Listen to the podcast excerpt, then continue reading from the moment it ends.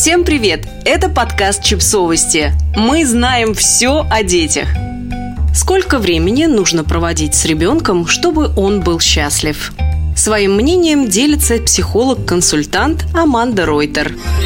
Мы лежим в кровати вместе с моим шестилетним сыном. Он положил голову мне на плечо. Мы как раз закончили читать книжку. Он смотрит на меня своими большими карими глазами и говорит «Мама, я так скучаю по тебе, когда я в школе. И мечтаю о том, как приду домой, и мы поиграем». Мое сердце замирает от умиления. Я тоже по тебе скучаю, малыш. И тоже очень хочу, чтобы мы почаще проводили время вместе. На самом деле мы не так уж часто бываем вдвоем. Потому что есть школа, друзья, кружки, плюс младший брат. И сын все время скучает по мне, а я по нему. Дети постоянно просят родителей поиграть с ними. Мои сыновья произносят фразу «Мама, поиграй с нами». Кажется, миллиарды раз на день. И иногда это жутко бесит, особенно когда у меня гора работы. Но дети будут продолжать требовать нашего внимания, потому что это нормально потому что мы для них центр Вселенной и главный пример. Так что очень важно уделить полноценное внимание детям хотя бы раз в течение дня. Но у меня такая прорва дел.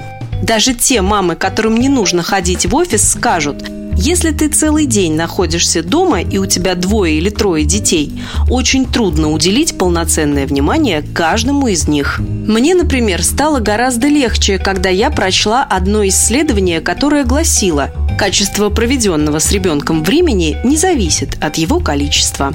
Мне все-таки хотелось бы каждый день иметь хотя бы несколько минут наедине с каждым из детей. Но как это устроить? Я знаю одну семью с несколькими детьми, где родители очень старались придумать, как бы им так исхитриться, чтобы уделять время каждому из детей на регулярной основе. И они придумали шикарную идею. Они составили расписание, согласно которому в некий конкретный день кто-то из детей идет спать на 15-20 минут позже братьев и сестер. И можно было провести это время вдвоем с родителем. Делайте в эти минуты все, что ребенок захочет. В этой семье, например, они иногда читали или играли в настольные игры, или просто болтали, но в любом случае каждый из детей получал свои личные 15 минут каждую неделю. И моя подруга, мама из этой семьи, говорит, что именно эти 15 совместных минут вдвоем оказываются решающими в ее отношениях с каждым из детей. Они лучше прислушиваются к ее просьбам, лучше себя ведут.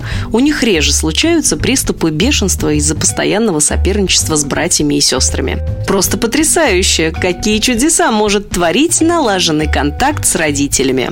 Психолог Джон Готман годами изучал механизмы отношений в семье и в итоге открыл волшебную формулу сочетания позитивных и негативных элементов в общении между членами семьи. В общем, для того, чтобы отношения оставались здоровыми, это сочетание должно быть 5 к 1. То есть на каждый негативный момент окрик, игнорирование, закатывание глаз должно приходиться 5 радостных моментов. Объятие, улыбка, понимающий кивок головы, веселая болтовня, чтобы этот негатив нейтрализовать. Доктор Готман четко отмечает, для того, чтобы все эти радостные моменты работали, это не обязательно должно быть нечто грандиозное, просто милые ежедневные мелочи, знаки внимания. Лучше всего работает обмен улыбками, объятия или, например, совместный просмотр игры в Майнкрафт. Все эти мелочи, они очень важны. Когда время бежит со страшной скоростью, дел все больше, и вам кажется, что на детей совсем не осталось времени, вспоминайте об этих маленьких моментах, которые действительно имеют значение.